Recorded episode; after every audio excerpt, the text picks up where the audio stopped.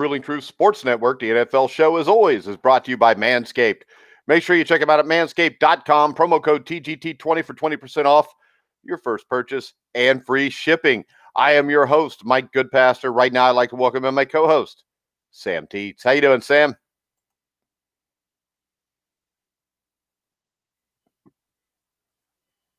You there, Sam? Yeah, I'm there. Can you hear me? Yeah, you kind of broke up a little bit. All right, yesterday or the day before, sometime in the last couple days, the NFL announced their Hall of Fame finalist class for 2021. We're going to go through each one of them today, give our opinion whether they should be in or not be in. We're going to start off in alphabetical order with Jared Allen. What's your take on Jared Allen? Kansas City Chiefs, Minnesota Vikings, ended his career with the Bears and the Panthers. Does is Jared Allen a guy that should get in the Hall of Fame immediately? This is one of the most controversial ones, I think, because he's got four first team All Pro Bowls. He led the NFL in sacks twice. I think Jared Allen deserves to be in the Hall of Fame. I just don't know it's first ballot. I would think second or third ballot is probably better for him. I don't believe first ballot for Jared Allen. My question is this though: If you're a Hall of Famer, aren't you a Hall of Famer? I mean, why should it be first ballot? Well, we'll put him in the second ballot. If you're one of the greatest players that ever lived, you should be. So what I go by is this: if you're one of the greatest players to ever play your position, you're a Hall of Famer. If you're not, you're not.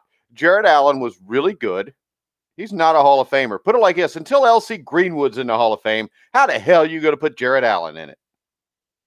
I appreciate the LC Greenwood shout out as a Steelers fan. See, is is atrocious that he's not in the Hall. I don't know how he didn't make it last year when they were putting all the this in. Yeah, and, and the thing is this: he's a guy that most people don't even realize he's not a Hall of Famer because to me, he should have been a no-brainer. When you think about it, playing that historic defense, it's kind of crazy how he got overshadowed the way he did, playing alongside guys like Joe Greene, Jack Lambert, Jack Ham. But I also agree when in his own right was an all pro and was a pro bowler who should be in the Hall of Fame. And he held the Steelers sack record for quite a while as well. All right, next up, we got Rondé Barber. What's your take on Rondé Barber? Is he a Hall of Famer? Know, Rondé Barber was one of my favorite players growing up, so it's kind of hard. Definitive statement. I'd say probably, probably not. If we're saying Jared Allen's not, I'd say Rondé Barber probably not. He's a got he's got an all 2000s team selection for the Hall of Fame, five Pro Bowls, three time first All Pro. But if we're being very strict about how we're laying to the Hall of Fame, I don't know I'll put Rondé Barber in the same class as guys like Champ Bailey or Charles Woodson. How many interceptions did Rondé Barber have? Rondé Barber had 47. Yeah, he got the interceptions for it. But when I think of Rondé Barber, I don't think of one of the greatest defensive backs that ever lived. And when you look at this, Ken Riley's got 65. Shout out to the Bengals and Ken Riley. But the fact that Ken Riley's not in there, or a guy like Eddie Meador, Eddie Meador's a guy who was on the all decade team in the 60s, played for the Rams, still holds like six Rams records. I think he had like 45 or 46 interceptions, but he was an all pro, not just Pro Bowl player at safety and corner. A guy like that should be it. There is no way Rondé Barber is one of the greatest to ever play the game. When you think about like John Robinson as well, who didn't get into, I believe, last year, there are plenty of great defensive backs throughout history who still aren't in the Hall of Fame. So putting someone like Rondé Barber in right now would be a little bit surprising. Well, it would be stupid, but that's what they do if you know what I mean. They do stupid in the Hall of Fame. A lot of guys get in, and it makes no sense. A lot of guys don't, and it makes no sense. Next up, we're going to go Tony Boselli. This is a guy that I think should have been a first ballot Hall of Famer. He should have been immediately. He's one of the great tackles to ever play the game. His problem is, I think his career only lasted about six years before injuries got him. But what's your take on Tony Boselli? Time we get him in, right? Mean, this is one of the best left tackles in the history of football and that five year stretch where he's healthy. I he healthy for six years, but after his rookie season, five year prime where he was five time Pro Bowler, three first team All Pro, he's a member of the All 1990s team. I don't know how he hasn't gotten in yet. I understand that it's because of the short career. I get that. But we put Terrell Davis in, he had a short career. We started putting in the guys who had short primes. We're putting them into the Hall of Fame. Kenny Easley's in there. I don't know how Tony Boselli's still going to get into the Hall of Fame. Well, the thing is, Kenny Easley should have been there. The problem with Kenny Easley should have went in right away too, and it took twenty or thirty years to get Kenny Easley into the Hall of Fame, which was easily a disgrace. And when I look at it, I mean, come on, Kenny Easley should be in there immediately. Tony Boselli should have. Gale Sayers in there after only six years. The difference is When you get a guy like Gale Sayers, you get six years of you know, rushing, receiving, kick return stats. With Tony Boselli, it's harder for people to realize how good he was because he was an offensive lineman. But that Jaguars team, a lot of the reasons they were good almost immediately was Tony Boselli. I mean, that dude, because you had Tony Boselli on one side. I'm going to put, put a plug in for my friend Leon Searcy, who was on the right side. They had a great offensive line. Tony Boselli should be in the Hall of Fame. And it's absolutely criminal that that man is still trying to get into the Hall of Fame. Well, if you ask anyone from around that time period too, who was the best offensive line, most of them will tell you it was Tony Boselli. So the fact that he's not in when he was clearly the best player at his position for an extended period of time is atrocious. It's wrong. He was the best player at his position at left tackle. The other one that gets me is Willie Anderson, who was a Cincinnati Bengal. He was a right tackle. For my money, he was the best tackle for almost a decade. He was on a horrible Bengals team. He's a guy that never gets any love from anybody when they do this. He actually made it as a semifinalist this time. But I think the stat on him was he gave up like one sack over like a two or three year period with no false starts. I mean, one, uh, one holding penalty. Willie Anderson was a great player. You probably never saw him. They're not going to show you highlights because he was an offensive lineman, but he's a guy that I think should be going in with Tony Boselli. They both should have been in a long time ago. My next guy would be Leroy Butler. Is Leroy Butler a Hall of Famer? About guys like Rondé Barber not getting it. I don't think Leroy Butler's a Hall of Fame. I know he's a four-time first-team All-Pro. He was a member of the Hall of Fame 1990s team as well. But 30 at Green Bay, I mean, I would put Rondé Barber in ahead of Leroy Butler. I wouldn't, but I wouldn't put either one of them in. How about that? I mean, I, I just think that they've dumbed us down so much. Let's face it, Leroy Butler was a Green Bay Packer. That never hurts, if you know what I mean. And you know, Rondé Barber. I mean, what was he on TV? Or is it uh, was that Tiki? I don't know. I don't know how Rondé Barber makes it to this list. Leroy Butler makes it to this list, but yet you got guys like Willie Anderson who can't even be a finalist. I mean, Willie Anderson was a dominant right tackle in his position. And I'm going to keep pushing Willie Anderson because people need to realize it. Another guy I'm going to push is Alan Faneca.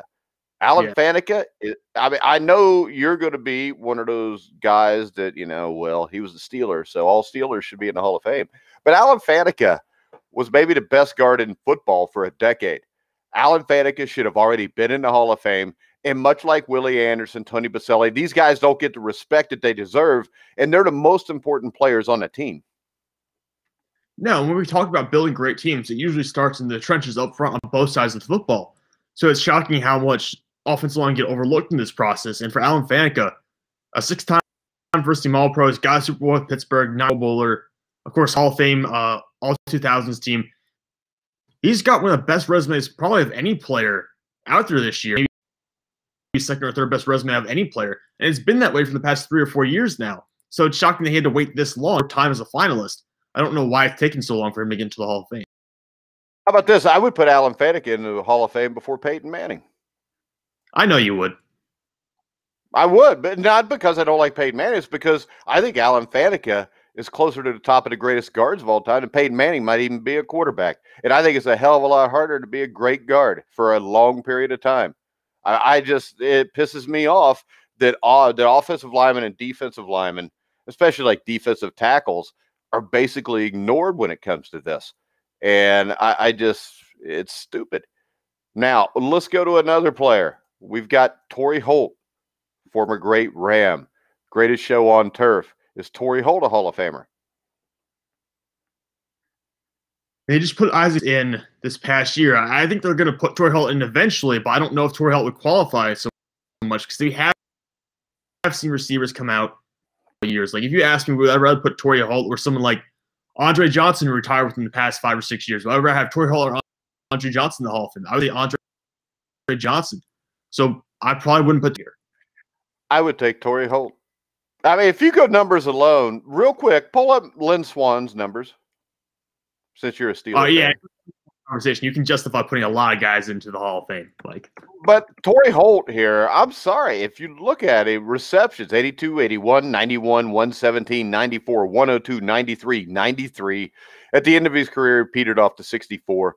all the over 13,000 yards, 920 receptions, 74 touchdowns.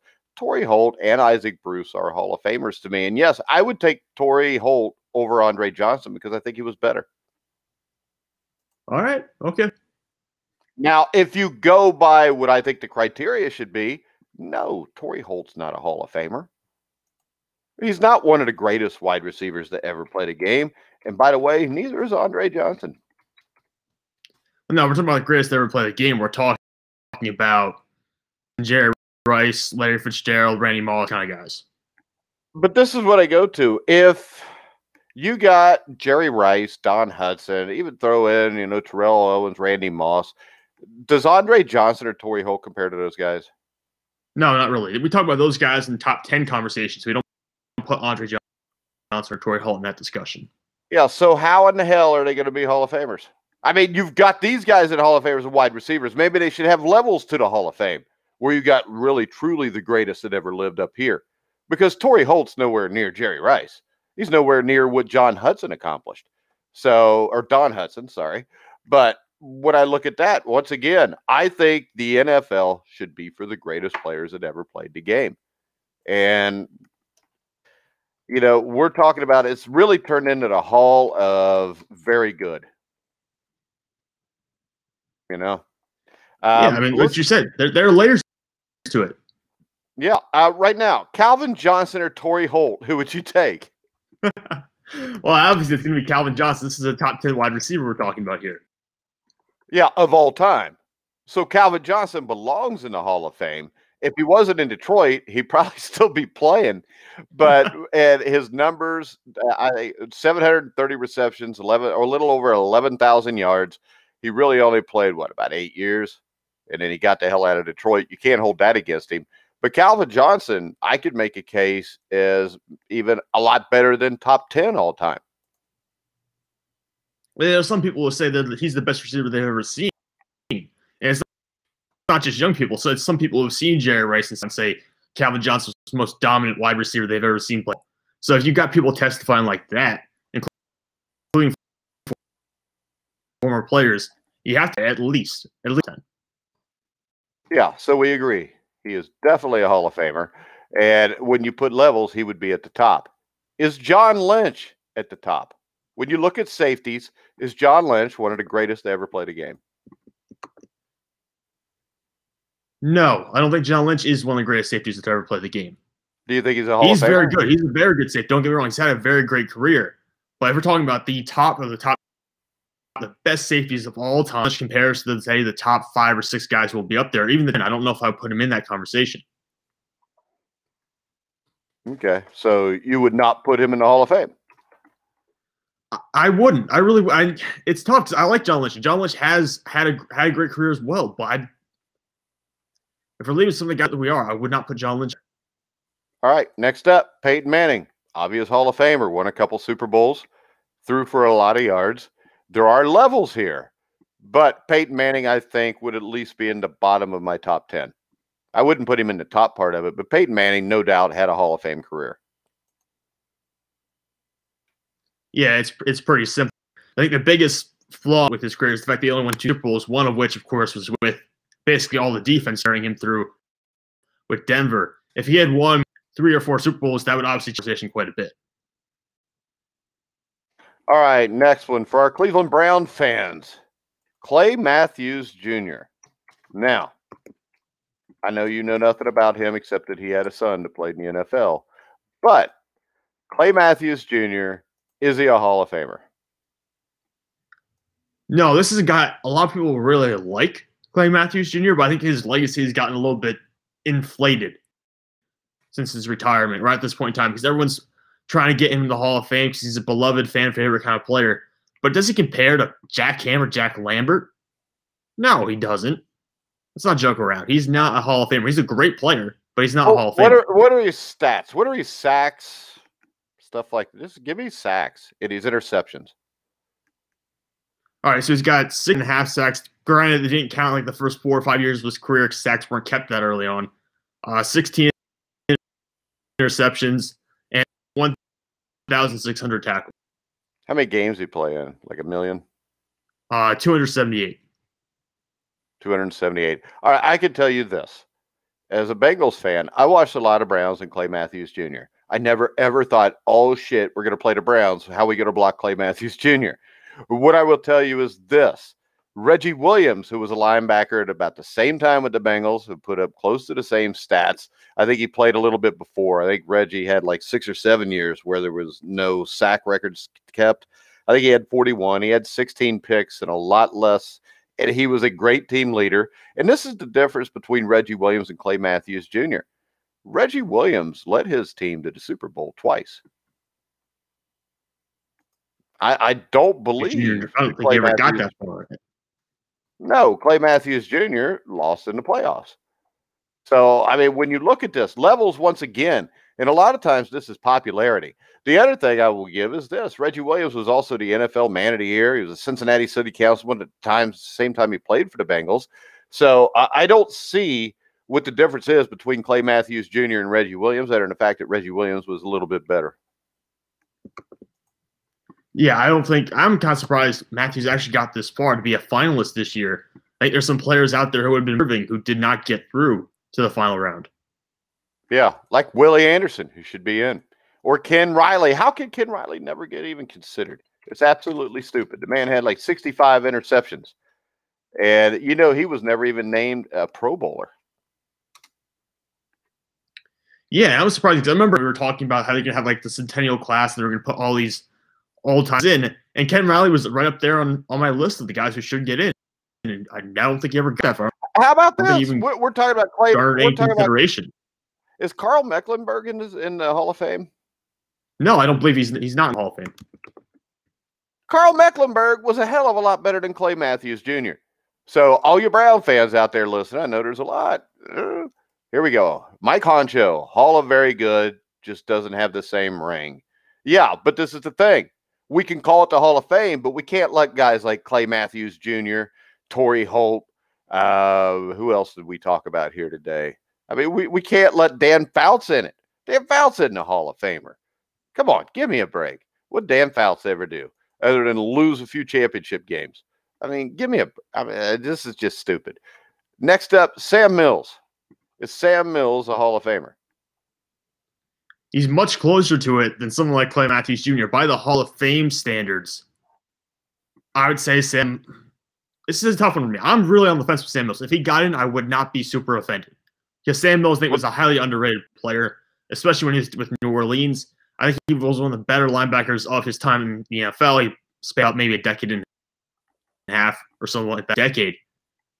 I wouldn't be shocked if he got in. I wouldn't be upset if he got in.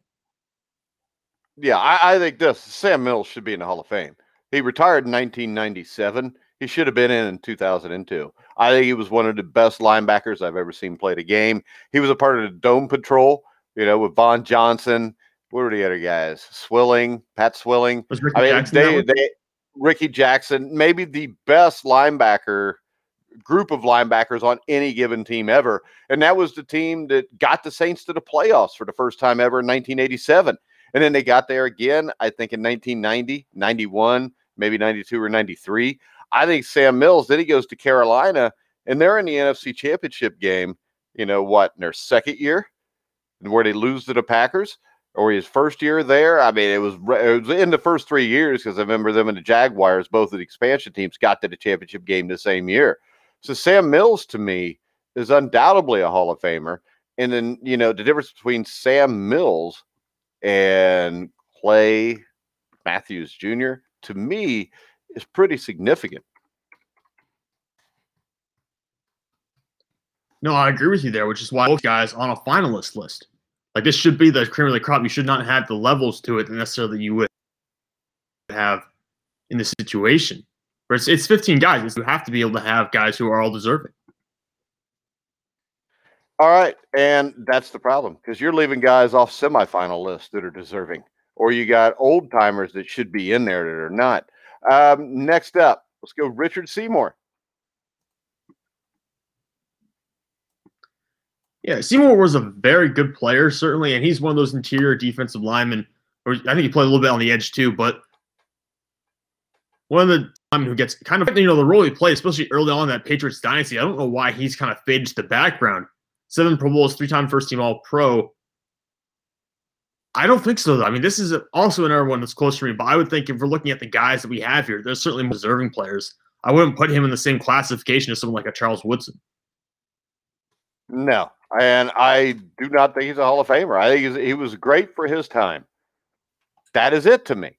I mean, I, I, just don't understand the guys that make this list. And I know a lot of this is, let's face it, it's a popularity contest. And we see it all the time with this. Um, Dan Dierdorf's a guy who should have been in the Hall of Fame almost immediately. One of the great guards that ever played. I don't think if he if he never does Monday Night Football, I don't think they ever let him in. Yeah, it took quite a while. Wasn't he? He was in pretty recently, right? It was like early 2000s, late 1900s, like 1990s. Late night. Don't call it the late 1900s just because you didn't live in it. All right, that's scary. I think I think Dierdorf got in in the early 90s, but I'm not sure. But I mean, and okay. the thing about Dierdorf, he was a guy. I had Gary Jeter on, old great Giants defensive lineman. He passed away a few years ago, but he was one of the first guests we ever had on the show. And I asked him about Dan Dierdorf because I was like kind of on the fence. I thought maybe he just got in because of Monday Night Football. But Gary right. Jeter, like, no, that was one of the baddest dudes I ever played against. He said he's a Hall of Famer. Um, next up, Zach Thomas, Miami Dolphins. Zach Thomas is also a, a very good player, but I would lean towards no as well. I mean, Zach Thomas, do you really feel like in Miami he's left the legacy that some of these guys like a Luke Kuechly has made? or Bobby Wagner. I think it's closer maybe than some of the guys we've talked about so far, but I would lean towards no. I'm not sure because also I think Zach Thomas played for a Miami Dolphins team where he didn't have a whole hell of a lot around him a lot of times. I mean, I think his first year was what 95 or 96. He played about 12 years. And if I remember from the tackles, it seemed like every year he threw up 140 or 150 tackles. I could actually see Zach Thomas getting in, especially over Clay Matthews Jr.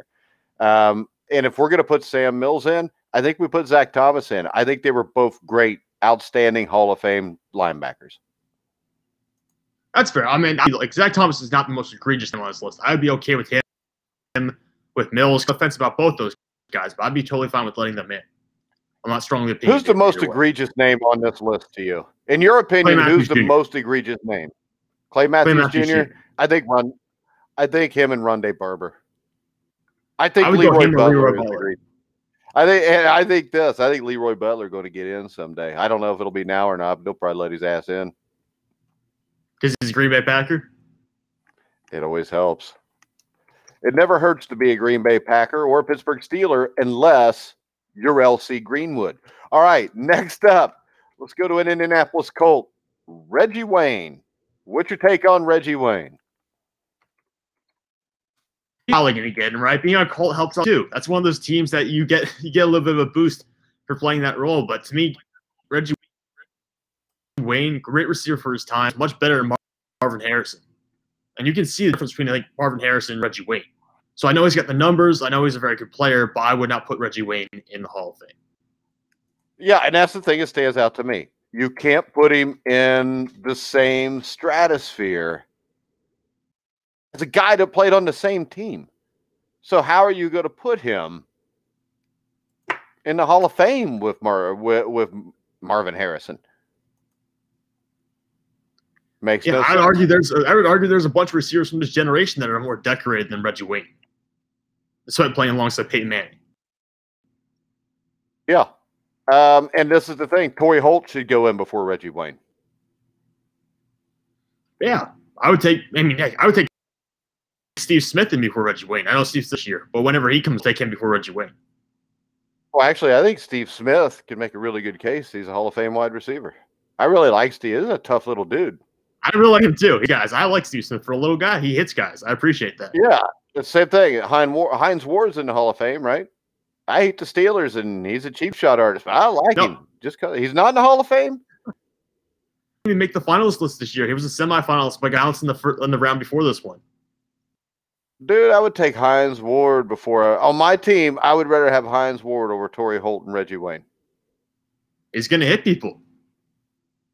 That's what you can rely All right, on. Now, to me, to me, Charles Woodson is the number one guy in this Hall of Fame class. I know though they will give it to you know Peyton Manning because he's Peyton Manning, but Charles Woodson, 65 picks, returned it for 966, 11 touchdowns. Charles Woodson, I mean, he had over 1,200 tackles. Charles Woodson to me is the number one guy. He's the face of this draft class. Yeah, Super Bowl winner, at former defensive player of the year. And we're talking about all-time great defensive backs. I think he is in the conversation. If you're talking about top 10 corners, he's probably towards the bottom list, maybe, but he's in that discussion.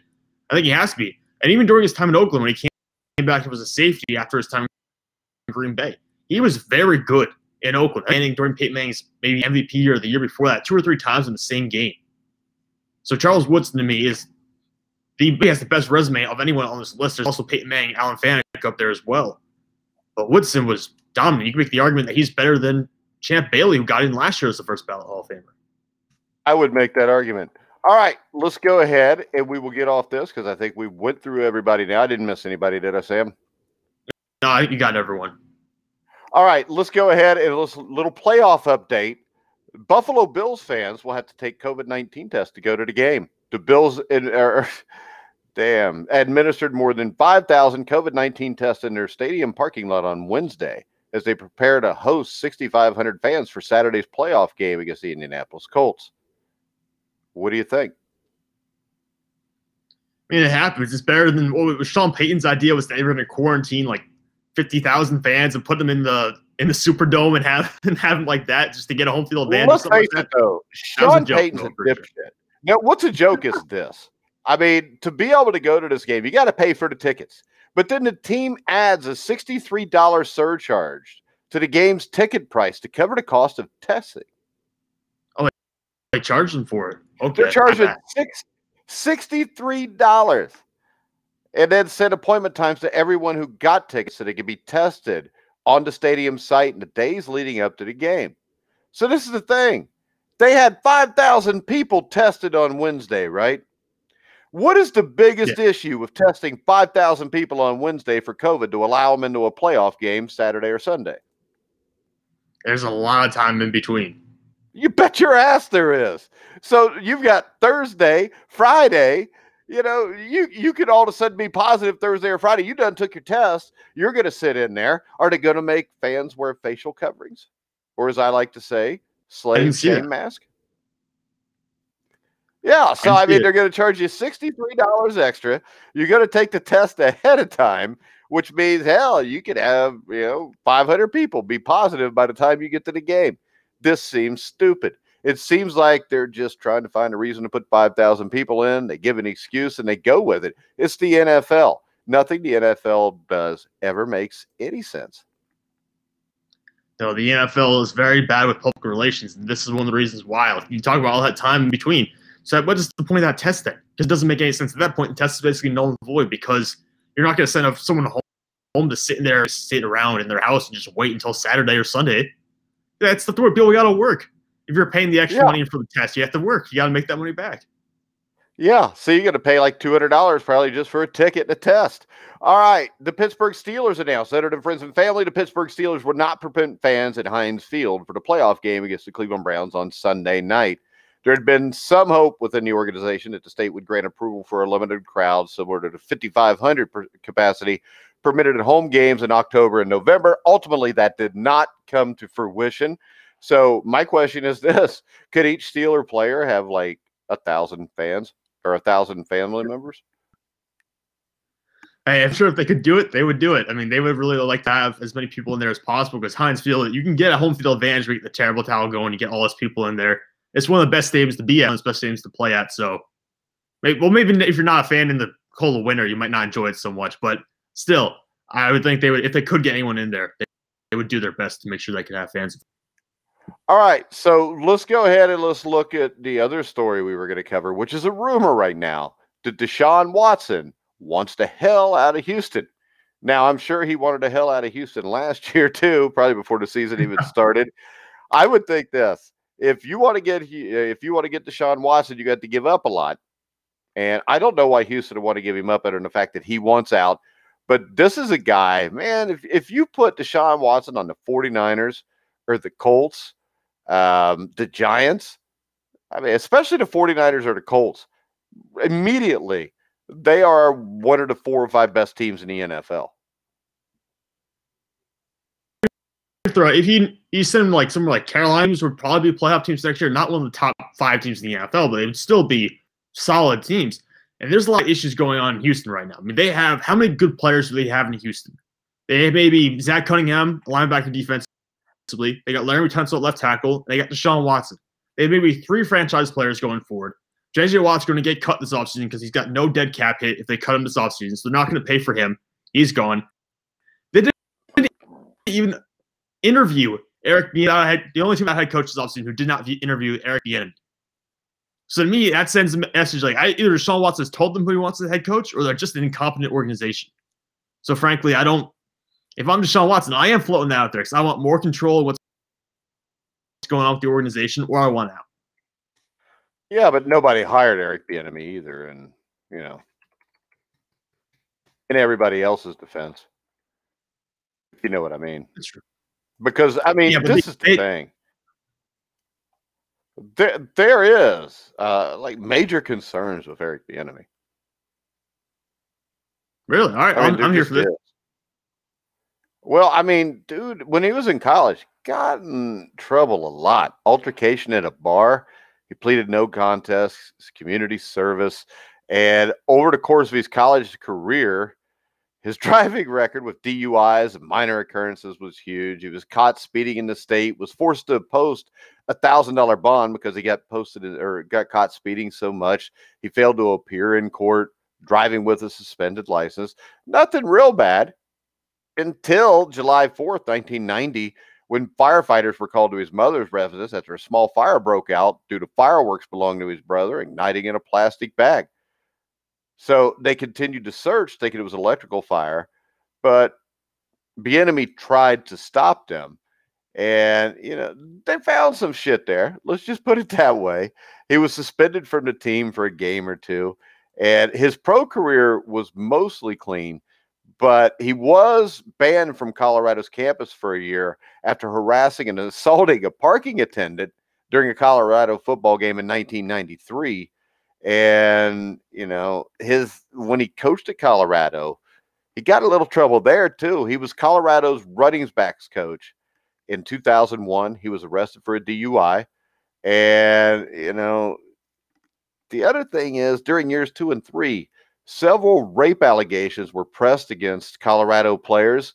And Bieniemy's time there ended while the school was investigating it, which we don't know what happened there. And I'm not saying he had anything to do with it, but uh, there was a lot of stuff here and you know he was the center of a sexual harassment case involving two female athletic trainers and I, there's a lot of stuff here and when you look at eric bieniemy's coaching career you wonder why he didn't get a co- head coaching job but i think a lot of it is this past issues he's had which makes people worry about him no, that makes sense. I mean, I didn't know. Listen, I didn't know about all this stuff that you're bringing up now. It's the first time I've heard of all this stuff from the past. It does sound like it's a. I mean, at least most of it sounds like it's kind of in the rearview mirror, like 10, 15 years. But at the same point, you can understand if you're hiring a guy to be the head of organization and you're hoping to win a Super Bowl with him or hoping to turn things around in New York or something like that, I can understand why, or even Houston, I can understand why you would be worried about something like that. I mean, it makes sense. Yeah. It's a high level yeah. investment. Yeah, because I, I, looked it up the other day because I'm trying to figure out, Will, is it racism? Because that's what everybody will say. But I, I, think the opposite of racism is covering up a guy's past just to try to push him to get a job. And if I am a billionaire that owns a billion dollar franchise, dude, I mean, when, I looked up the Bieniemy stuff because my first thought when I heard some people talk about it was, well, I think that was all in college. But then when you look and you see nah, this also happened in his coaching career at Colorado. This wasn't just somebody between the ages of 18 and 22 being stupid and getting a DUI. He would get one when he was 28, 29, 30 also. And Eric Bieniemy's NFL career, I don't think lasted very long. I know that the Bengal, I think he might have been with the Bengals for a while, and they cut him loose because of character issues. So I, I think when you look at the Eric Bieniemy thing, everybody always wants to scream racism, but a lot of this stuff Eric Bieniemy brought on himself.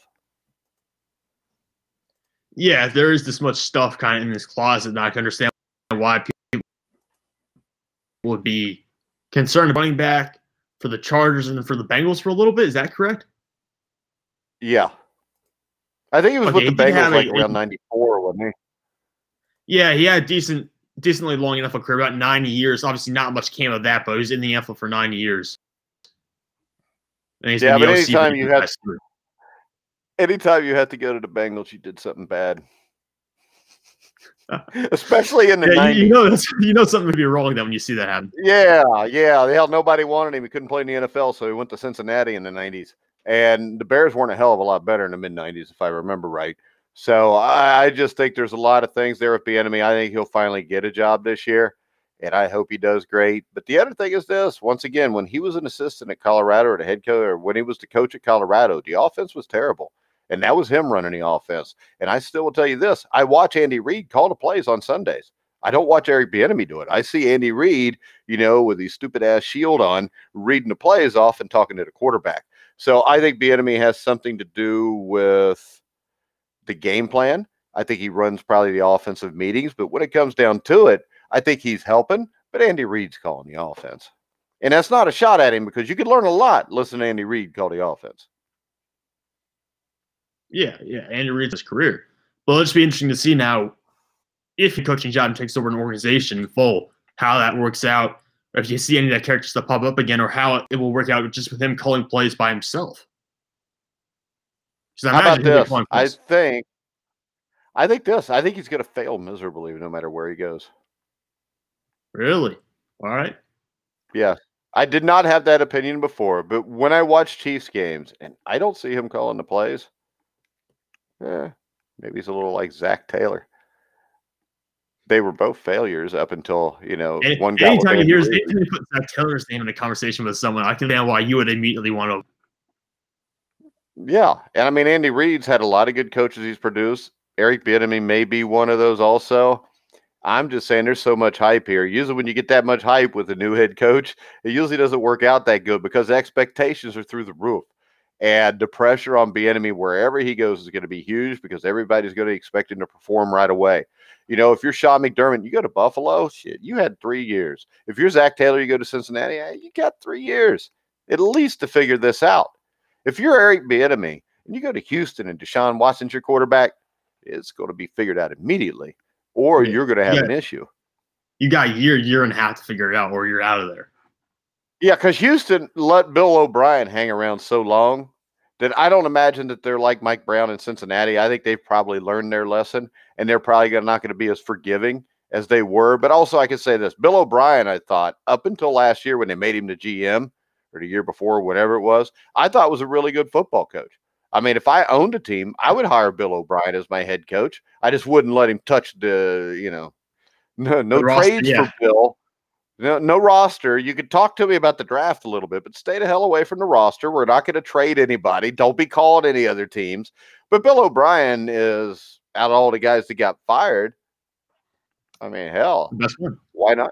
Yeah, I mean, he went. He was the coach right after Joe Paterno at Penn State, too. Correct? I think so. Yeah. I think it's after that. And within a couple years, he had that program turned around, and it was a mess after the Paterno incident. So, I mean, a guy like Bill O'Brien, I would feel more comfortable with than Eric Bieniemy, as long as he's not the GM. Now, I, I would feel better about Bieniemy if he would have been the actual offensive coordinator where he was at, and also if when I punch his name in and arrested, I don't get a bunch of articles. Because I can tell you this: when I Yeah. coached arena football, I get a guy hit me up and his film looks awesome and stuff. But what I always did, and I did this about a hundred times a day, because you coach arena football, you're getting like a hundred films from a hundred different colleges. I'd just put in the guy's name and arrested. If it, if it was clear and his film was good, I would then go put his name in and put scam. And then if he was still clear, then I would sign him. How many guys get weeded out that way? Um, I, to tell you the truth, probably ninety percent. I mean, probably seventy percent just weren't good enough, but ninety percent got weeded out because of something stupid. And then the other thing is, check your social media. which I wasn't as big on then because I was at a, a team that was an expansion team that was supposed to get our ass kicked. So I was closer to taking just about anybody the first year I was a head coach. And we actually made the playoffs, won more games than people thought. Then the next year, I was able to start putting arrested and scam behind that because I learned in the first year you can win some games with guys that are like going to Dick's Sporting Goods and stealing stuff, and they call them the hot boys. But you can win a lot more if you don't have guys like that. Yeah. You don't have to worry about that kind of stuff. But, all right, guys. Tomorrow we have the wild card pickup show. Of course, 1981 national champion Steve Risley will be on here to match wits with Sam Teets. And of course, the Sheridan report with Bobby Sheridan is putting up $1 million between Sam and Steve, whoever picks the most games correct during the playoffs. So we want to thank the Sheridan Report, Bobby Sheridan at the Sheridan Report. Make sure you check him out for all your playoff picks. Sam, are you ready to take on Risley tomorrow? Oh, absolutely. I'm ready to go out and win this million dollars. where, where you're just hoping, you're just hoping yeah. that the Colts, he's going to pick no matter what. Oh, I'm hoping. Yeah, I'm hoping he's going to pick the Colts no matter what. If he does that, that's a free win for me. Yeah, but you know what? Everybody thought that when you picked the when you picked the Steelers like that, and you got the free win.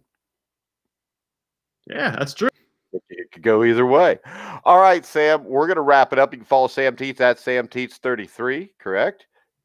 Yep. You can fo- you can follow me at Grueling Truth. Make sure you check us out on Rokfin. Um, we'll actually start putting up more premium content. You can sign up at Rokfin for free with your email account. Make sure you check out thegruelingtruth.com we are now on Anchor, which means we are on Spotify. Pretty much anywhere you find sports podcasts, you'll find the grueling truth. So for now, for Sam Teets, I'm Mike Goodpaster. You've been listening and watching to the grueling truth, where the legends speak.